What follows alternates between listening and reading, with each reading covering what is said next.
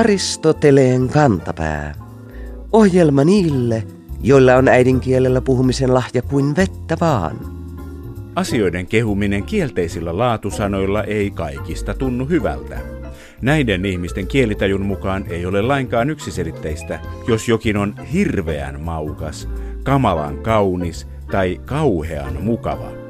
Toisten mielestä tällaisissa ilmauksissa taas on oma merkityssisältönsä, jolla halutaan ilmaista, että olosuhteet eivät ole tavalliset.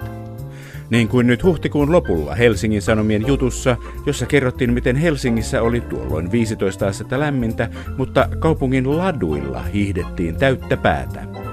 Kuulijamme nimimerkki Hikilautamies pani merkille jutussa haastatelun hiihtäjän luonnehdinnan ladun laadusta, ja se kuului näin. Viikon sitaatti.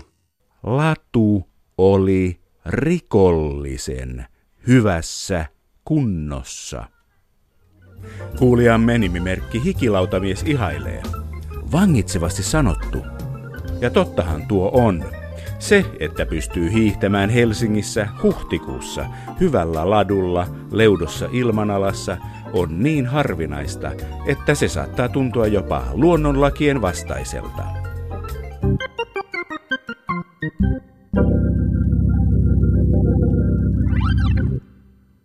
Suomalaiset ovat hyvin kiinnostuneita omasta hauskasta kielestään. Kielestä keskustellaan, väitellään sosiaalisessa mediassa ja kielen eri aspektit herättävät puhujissa suuria tunteita, joten kieliasiat nousevat usein jopa iltapäivälehtien juttujen aiheiksi. Yllättävää kyllä tämä intohimo ei tunnu näkyvän suomen kielestä kirjoitettujen kirjojen saamassa julkisuudessa tai niiden menekissä. Monelta menikin varmaan ohi suomen kielen tutkijan ja opettajan Lari Kotilaisen pari vuotta sitten ilmestynyt mainio opus Kielen elämää, suomen kieli eilisestä huomiseen. Kirja on naseva esitys kielemme historiasta. Se on kirjoitettu rullaavan kiinnostavasti ja vaikka kirjoittaja on tutkija, tieteellistä kuivakkuutta opuksesta on turha etsiä. Kotilainen pikemminkin kertoo kielen vaiheet tarinoina, niin kuin opettajalle sopiikin. Kotilainen tutkii Suomen historiaa tuoreimpien tietojen valossa ja kiteyttää sen nykynäkökulmasta tärkeimmät vaiheet perusteelliseksi ja sivistäväksi kokonaisuudeksi. Hän kumoaa tukun yleisinä totuuksina pidettyjä ajatuksia kielestämme uusilla tiedoilla ja muistaa koko ajan kertoa teorioista käytännön esimerkkejä. Oli puhe sitten kantaurallista, astevaihtelusta, murteiden taistelusta tai nuorisoslangista – Kotilainen jaksaa olla pontevan innostunut suomen kielen taipaleesta, pikkukielestä menestystarinaksi. Kieleksi, jolla voi ilmaista asioita kaikilla elämänalueilla ja joka muuttuu koko ajan monipuolisesti. Miten pitkä suomen kielen historia on? Onko kielemme ollut jossain vaiheessa lähellä kadota? Kuoliko suomen kieli silloin, kun alkaa tekemään muoto hyväksyttiin? Missä on suomen kielen tulevaisuus? Lari Kotilainen vastaa.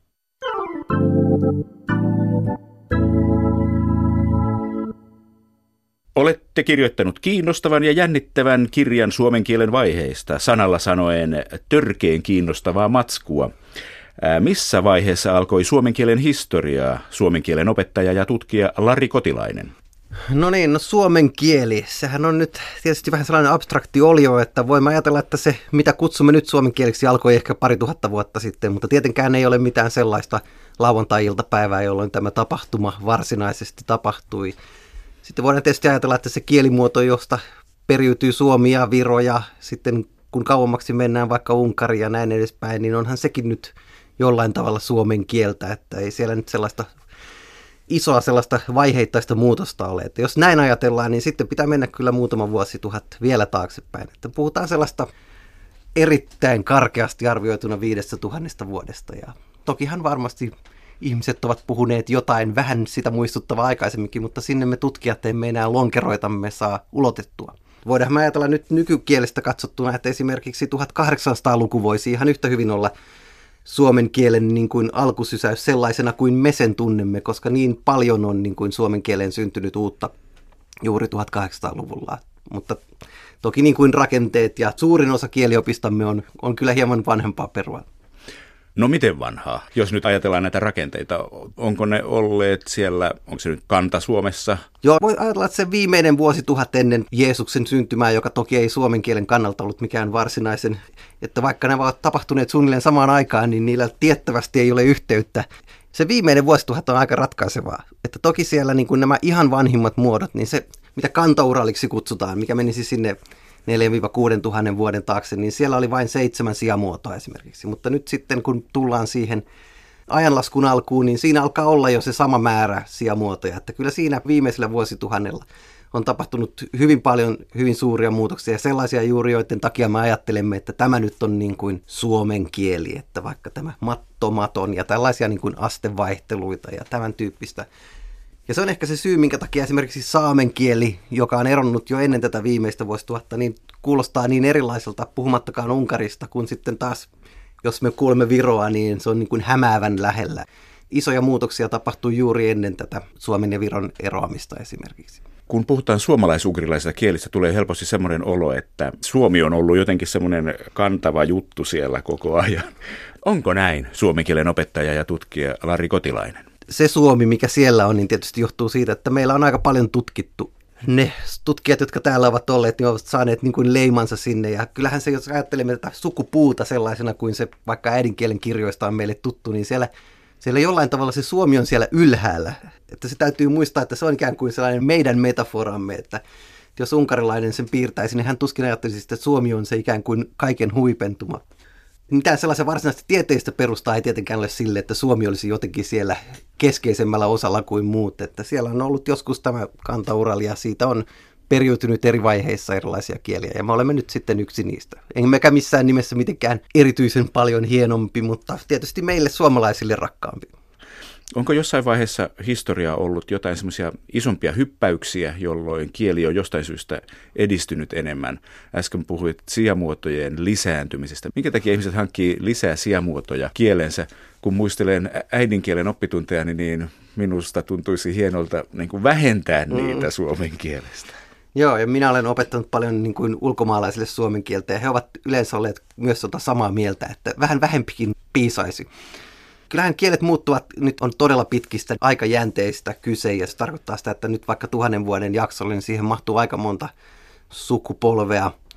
Ja ne muutokset tapahtuvat hiljalleen ja erityisesti tietysti toisten kansojen vaikutusta, eli siitä, että suomea puhuvat ihmiset ovat tulleet ikään kuin tekemisiin vaikka nyt näiden lähialueen vaikka näiden germaanisten kielen ja ruotsin kielen esimuotojen puhujien kanssa. Ja sitten on vähän niin kuin opittu sitä ruotsia ja vähän matkittu sieltä, vähän on tullut niin kuin äänteitä, kaiken näköistä kielikontaktivaikutusta. Ei siinä varmaan mitään sellaista varsinaista tavoitetta ole ollut tehdä kieltämme esimerkiksi 2000-luvun äidinkielen oppilaille vaikeammaksi, että se on tapahtunut ikään kuin vahingossa. Sitten on toinen asia, kun tullaan lähemmäs tätä kirjallista historiaa ja kirjallisen historian syntyyn, että kun puhutaan kirjakielestä, niin siellä on sitten tosi isoja hyppäyksiä, jotka liittyvät tietoiseen toimintaan, niin kuin nyt ajatellaan reformaatio, uskonpuhdistus, joka on ehkä kirjakielen yksittäinen isoin, eli siis se, että Suomi ikään kuin muokattiin tällaiseksi kirjoitetuksi kieleksi, eli Agrikolan ja kumppaneiden tekoset ja sitten tuo 1800-luku, johon viittasinkin, joka on oma sillä tavalla suosikkiaikani suomen kielen historiassa, koska siinä Suomesta ikään kuin tehtiin sellainen kieli kuin millaisena me nyt sen näemme, ja erityisesti tietysti sanaston puolesta, että puhutaan sellaista asioista kuin kuume ja sairaala ja ravintola, siis ihan perusasioista, joita ilman me emme oikein voi enää kuvitellakaan pärjäävämme. Että tämmöisiä hyppyjä on tapahtunut toki tällaisen alkuaikojen tasaisen jolkotuksen lisäksi kieli muuttuu kontaktissa muiden kielten kanssa. Siis tarkoitatteko, että aito suomen kieli on mennyt jo silloin pilalle, eikä englanti ole pilannut sitä vasta nyt, suomen kielen opettaja ja tutkija Lari Kotilainen? Joo, valitettavasti täytyy sanoa, että aito kieli meni pilalle varmasti seuraavana päivänä sen syntymän jälkeen, koska melkein kaikki meidän kielemme nykyiset sanat ovat lainaa jostain. Että ne ovat sitten tulleet eri lähteistä ja eri vuosituhansien aikana ja Janne Saarikivi, fennougristiikan professori Helsingissä, mainitsi tällaisen, että noin neljäsosa nykyisistä sanavartaloista esimerkiksi olisi germaanilainoja suunnilleen siltä ajalta, josta puhuimme. Se on aika raju määrä, että eihän tämä nykyinen englannin lainavaikutukset, eivät hän pääse niin kuin lähellekään sellaista jonkun verran on sellaisia sanastoa, mistä ajatellaan, että tämä voi olla nyt omakantainen sanavartalo. Se on nyt itse keksitty silloin 4000 vuotta sitten, mutta aika monet tällaiset ovat niin kuin vuosikymmenten varrella tässä paljastuneet, että on tullut lisää tietoa ja opittu tuntemaan näitä kaukaisia vaikuttaneita kieliä, niin kuin jotain indoarialaisia kieliä, tällaisia, mitä eivät ole ehkä suomen kielen tutkijat perinteisesti osanneet, niin on löydetty lainasyitä näille kaikkein omimmillekin sanoille. Ja totta kai meillä on sitten tällaista niin kuin johdossysteemi, että nämä ravintolat sun muut, niin kyllähän sitten on tällaista omaa uudismuodostetta, mutta se pohja siellä, se ravinto tai ravi tai joku tällainen, mistä se on rakennettu, niin ne ovat useimmiten vanhoja lainoja tai sitten uudempia. Voi ajatella näitä ihan klassikkoesimerkki, vaikka tämä kuningas sana, joka ei lainaa näiltä germaaneilta, joka ei ole mitenkään älyttömän vanha sana edes vuosisatoja toki, mutta ei mitään niin kuin tuhansia ja tuhansia vuosia, niin siinä vaiheessa, kun se on muuttunut näissä lainanantajakielissä niin kuin king ja könig ja kung, niin sitten me voimme ajatella, että nyt tämä on ainakin meidän oma, koska meillä se on pysynyt melkein samassa muodossa. No onko siellä jotain kohtia, missä kehitys on ollut vaarassa katketa kokonaan suomen kielen opettaja ja tutkija Lari Kotilainen?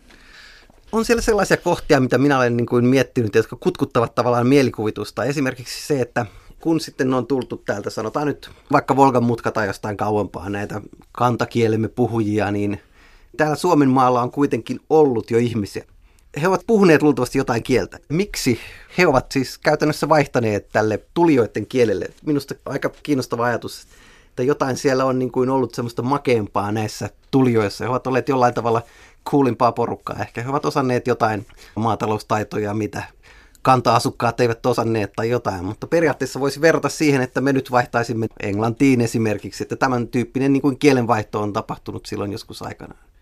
Toinen, mikä on niin kuin kutkuttanut, on tämä 1800-luku, että silloin kun Suomesta tuli osa Venäjää, että miten se on niin kuin tavallaan mahdollista, että Venäjä jäi niin pieneen rooliin Suomessa että jos heillä olisi ollut enemmän aikaa miettiä siellä Pietarin puolesta, niin veikkaanpa, että täällä puhuttaisiin aika paljon enemmän Venäjää. Ja tietysti siinä oli tämä syy, että uusien valtaapitäjien kannalta se, että Suomi nousi ja Ruotsi ikään kuin laski täällä Suomen maalla, niin se oli niin kuin eduksi, mutta jälkiviisaasti voi ajatella, että, että se oli ehkä virhetikki. Olisi kannattanut pakottaa suomalaiset puhumaan Venäjää. No, nyt ollaan päästy suomen kielen nykyisyyteen. Jos haluaa ennustaa suomen kielen tulevaisuutta, niin mihin kohtaan suomen kielen ilmenemismuotoja kannattaisi katsoa? Suomen kielen opettaja ja tutkija Lari Kotilainen. Kyllähän se kielen tulevaisuus tietysti on niissä nuoremmissa puhujissa, että ei ehkä nyt ihan kannata sitä tulevaisuutta lähteä sieltä vanhain kodista etsimään, vaikka kiinnostavia ilmiöitä totta kai näin tutkijan kannalta löytyy joka paikasta. Voiko se olla sillä että ne asiat, mitä nuoret puhuvat, jotka menevät sinne vanhainkotiin saakka, jotka nämä kokeneemmat suomen kielen puhujat omaksuvat, niin niillä on mahdollisuus säilyä myös tässä elävässä kielessä. Joo, jo totta kai se on niin, että joku ilmiö, että se tulisi ihan niin sanotusti osaksi suomen kieltä jollain tavalla niin kuin isommin, niin sen täytyy olla sellainen ilmiö, joka leviää koko kansaan, mutta tietysti aika korjaa sellaisen ongelman, että jos sekin riittää, että jos kaikki alle kaksikymppiset nyt seuraavan kymmenen vuotta käyttävät jotain muotoa, niin kyllä se sitten 20 vuoden päästä on jo nelikymppisten käytössä, että näin se vain aika korjaa ja aika vaihtaa näitä vanhain kodin asukkaitakin. Mutta eihän kaksikymppiset enää siinä vaiheessa käytä sitä muotoa, kun nelikymppiset käyttää sitä, koska kaksikymppisten kielenkäytön idea ja 12-vuotiaiden kielenkäytön idea on puhua eri kieltä kuin yli kolmekymppiset. Joo, se on kyllä ihan totta ja ei sieltä nyt tietenkään kaikki nouse. Että varmaan suurin osa tällaista innovaatioista ja uusista jutuista niin on aika lyhytaikaisia. Jos puhutaan esimerkiksi sanastosta, että välillä aina näkee sellaisia, että on kerätty, mitkä ovat nyt niitä adjektiiveja ja mitä nykynuoriso käyttää, niin kyllähän ne vaihtuvat ne listat vähintään vuoden välein. Että ne eivät ole sellaista osaa suomen kielestä, joka jäisi sinne 20 vuoden päähän. Mutta kyllä sieltä vaan joku, joku aina nousee. Että historia osoittaa sen, että muutos on jatkuva ja, ja ehkä nyt voisi sanoa, että nykyaikana niin kuin maailmakin muuttuu jotenkin ehkä vähän kiihtyvällä tahdilla, niin kyllä kielikin muuttuu aika nopeasti.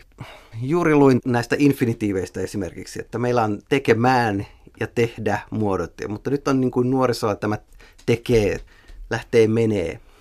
Kun ajattelemme suomalaisia infinitiivejä, tehdä, tekemään, näemme hirveän vaivan, tappelemme siitä, että saako sanoa alkaa tekemään vai alkaa tehdä. Ja sitten siellä tuleekin joku uusi muoto, alkaa tekee. Kyllä siellä jotain tämmöistä, niin kuin, mitä ei niin kuin heti ensimmäiseksi tule ajatelleeksi. Ja se tapahtuu siellä niin kuin pinnan alla. Ja se on juuri sellainen ilmiö, että se on nyt tällä hetkellä siellä 20 ja se tulee sieltä leviämään. Tämä on minun Nostradamuksen arvaukseni, että 20 vuoden päästä se on jokaisen huulla ja sitten me mietimme, että alkaa tehdä, alkaa tekemään, alkaa tekee. Niin, siis nuoriso saattaa olla kuitenkin semmoinen vähän ennakkoluulottomampi, erilaisia kielimuotoja kokeileva joukko, eräänlainen laboratorio. Siellä kokeillaan, että voiko näin sanoa, kun taas me kypsempään ikään ennättäneet tiedämme jo, miten saamme asiamme sanottua. Sanomme sen selkeällä yleiskielellä. Joo, no on se nyt varmasti ainakin ennakkoluulottomampaa porukkaa. En tietysti tämä, että jos puhutaan, että tulevaisuuden Suomea pitäisi katsoa nuorten suusta, niin eihän se nyt ihan niin yksinkertaista ole, etteikö missään muualla tapahtuisi. Että kyllähän nyt jo hyvänen aika Timo Soini on tuonut suomen kieleen paljon uusia sanoja. Kyllä sitä nyt muuallakin tapahtuu. Jos nyt ajatellaan pessimistien mielipiteitä, niin suomen kielen historiahan on jo loppunut, kun muun muassa tämä alkaa tekemään muoto hyväksyttiin. Loppuiko suomen kielen historia siihen, kun alkaa tekemään muoto hyväksyttiin, kun Mika Häkkisen säpassiivi yleistyi puhekieleen vai silloin, kun Suomessa tehtyjen englanninkielisten tohtorin väitöskirjojen määrä ylitti suomeksi kirjoitettujen väitöskirjojen määrän? Sanotaan, että suomen kielen historia päättyy sitten, kun viimeinen suomen kielen puhuja kuolee. Ja minä toivoisin, että se nyt ei olisi tässä ihan lähiaikoina, eikä varmasti tietysti lähiaikoina olekaan. Ainoastaan se ehkä se viimeinen minua huolestuttaa, se, että jotkut alat kokonaan muuttuvat englanninkielisiksi ja se, että suomen kielen käyttö esimerkiksi nyt vaikka tieteen kielenä niin on ikään kuin vaarassa. En sano missään nimessä, että pitäisi kirjoittaa tutkimusta vain suomeksi, koska silloin Suomi eristäytyisi. Emme olisi osa tätä kansainvälistä ihmisyyden kehitysprojektia. Mutta kaikista asioista pitäisi pystyä puhumaan suomen kielellä. Muuten suomen kieli ei ole ikään kuin riittävän elinvoimainen minun näkökulmastani. No sen sijaan että nämä muut asiat, ne ovat kyllä sellaista niin kuin, no, vähän, että voimmehan me nyt huolestua monenlaisista asioista, mutta minä nyt en viitsi huolestua siitä, että kieleen ilmestyy uutta, suorastaan voi sanoa rikkautta, että on monenlaisia muotoja. Ylipäänsähän on niin kuin, enemmän on parempi kuin vähemmän. Muutama lisäinfinitiivimuoto ei haittaisi minua ollenkaan, että käytetään niitä sitten alkaa verbin kanssa tai ei, niin mitäpä tuosta. Ja esimerkiksi säpassiivi tuskin on Mika Häkkisen keksimä, että kyllä sitä on murteissa käytetty pitkään ja jopa Aleksis Kiven tuotannosta löytyy säpassiiveja että emme nyt ehkä pitäisi yleensä Aleksis Kiveä suomen kielen pilaajana. Aristoteleen kantapään yleisön osasto. Aristoteleen kantapään Facebook-ryhmän jäsen Miia ilmiantoi Pielisjoki-seutulehdessä hiljattain huomaamansa vitsikkääksi tarkoitetun otsikon. Näin se kuului. Hirvi paloi poroksi. Hirvi oli osunut Kolin kansallispuiston reunamilla – matalalla roikkuneeseen keskijännitejohtoon. Sen seurauksena syttynyt tuleen ja aiheuttanut maastopalon. Mielikuva hirvelle sattuneesta traagisesta onnettomuudesta ei ole hauska. Otsikon laatia ei ole silti malttanut olla keventämättä uutista käyttämällä hassuksi kääntyvää sanontaa. Pala poroksi sanonta ontuu tässä, koska hirven viereen kirjoitettuna porosta ei tule mieleen sen tuhkaa tarkoittava merkitys, vaan toinen Lapissa elävä sorkkaeläin. Poro tarkoittaa pohjoisen hirvieläimen lisäksi myös sakkaa, pölyä tai tuhkaa. Tässä merkityksessä se löytyy jo vuoden 1730 almanakasta. Aurinko porottaa voidaan johtaa sanan vanhasta merkityksestä, eli paistamisesta tuhkan ja hiilien seassa. Etymologisista sanakirjoista löytää lisää esimerkkejä porosanoista, kuten porokivi, eli takkakivi, ja porokello, eli puhelias ihminen.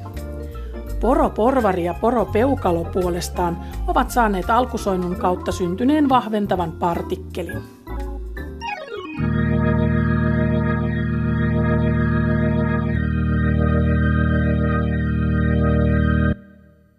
Kuulijamme nimimerkki Lapua Lapua Kissa syö papua joutui huhtikuussa hämilleen erään uutisen vuoksi. Uutisessa kerrottiin, miten eräs kansanedustaja jätti eduskunnassa kirjallisen kysymyksen eläinperäisten tuotteiden nimien käytön kieltämisestä kasvisruokien myynnissä ja markkinoinnissa. Parlamentaarikko vaati muun muassa näin. Viikon fraasirikos. Sana kasvispihvit on laitettava pannaan. Kuulijamme nimimerkki Lapua Lapua kissa syö papua ihmettelee. Eikö pihvi ole elintarvikkeen muoto? Yleensä lihaa, mutta ei välttämättä. Pihvin hän voi tehdä mistä vaan, punajuuresta, pavuista tai hauesta. Mikä tässä nyt on ongelma? Näinhän se on vai onko? Etymologisesti pihvi tulee ruotsin sanasta biff, joka taas tulee englannin sanasta beef, naudanliha. Eli kansanedustajan aloitteessa on itua. Sana ei alun perin ole viitannut muotoon, vaan sisältöön, lihaan. Kieli on kuitenkin sopimuksenvarainen järjestelmä, joten Suomessa voitaisiin hyvin sopia, että pihvi viittaa muotoon. Toisaalta mainitun kirjallisen kysymyksen perusteella poliittista tahtoa tällaiselle ei taida ihan heti löytyä. Aina on tietenkin myös kolmas reitti. Hyvin monet kasvissyöjät ovat samaa mieltä siitä, että on hiukan surullista, jos kasvistuotteilla ja niiden nimillä vain imitoidaan liharuokia, niin kuin kasvisruokien klassikossa soijanakissa. Tässä kohtaa liharuokien nimiä suojeleva kansanedustaja ja kasvisruoista pitävät kielenuudistajat ovat samassa rintamassa. Ehkä sille kasvispihville voisi keksiä uuden nimen.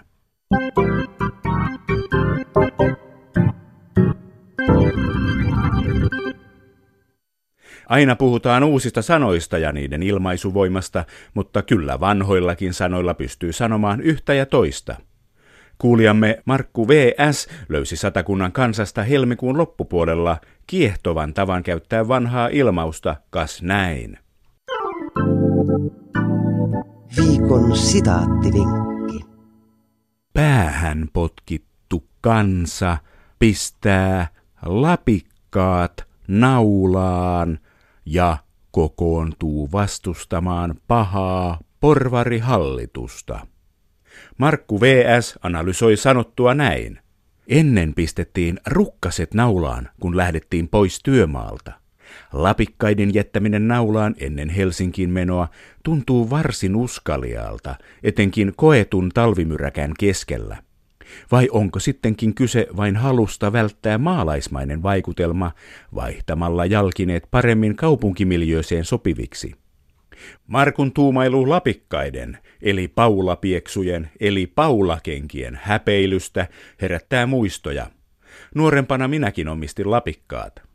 Kerran erässä punk-konsertissa Tampereella ystäväni Pauli kääri farkkujeni lahkeet perinteikkäiden nahkajalkineitteni varsien yli, jotta maalaispoika ei olisi saanut Villeeltä hardcore-punkkareilta turpiinsa. Kiitos Pauli, en saanut. On kuitenkin muitakin mahdollisuuksia tulkita satakunnan kansan rohkea päätös korvata rukkaset lapikkailla. Joko A. Lehti haluaa vihjata, että päähän potkittu kansa pukeutuu yhä kansallispukuun, tai B. Kirjoittaja on halunnut olla räväkkä ja käyttää ilmausta tietoisesti väärin. Uskallamme kuitenkin veikata, että vastaus on C. Lehden työmarkkinatoimittaja on urbaani porilainen, joka ei osaa erottaa lapikasta rukkasista. Jos näin on asianlaita, ei voi muuta sanoa kuin, että ei tarttis paasat jollei kässä, jottei krannis aleta krakottaa.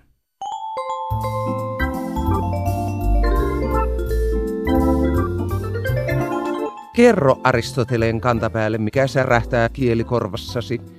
Tee se internetissä osoitteessa www.yleradio1.fi kautta Aristoteles tai lähetä postikortti PL 58 00024 Yle. Aristoteleen kantapää selvittää, mistä kenkä puristaa.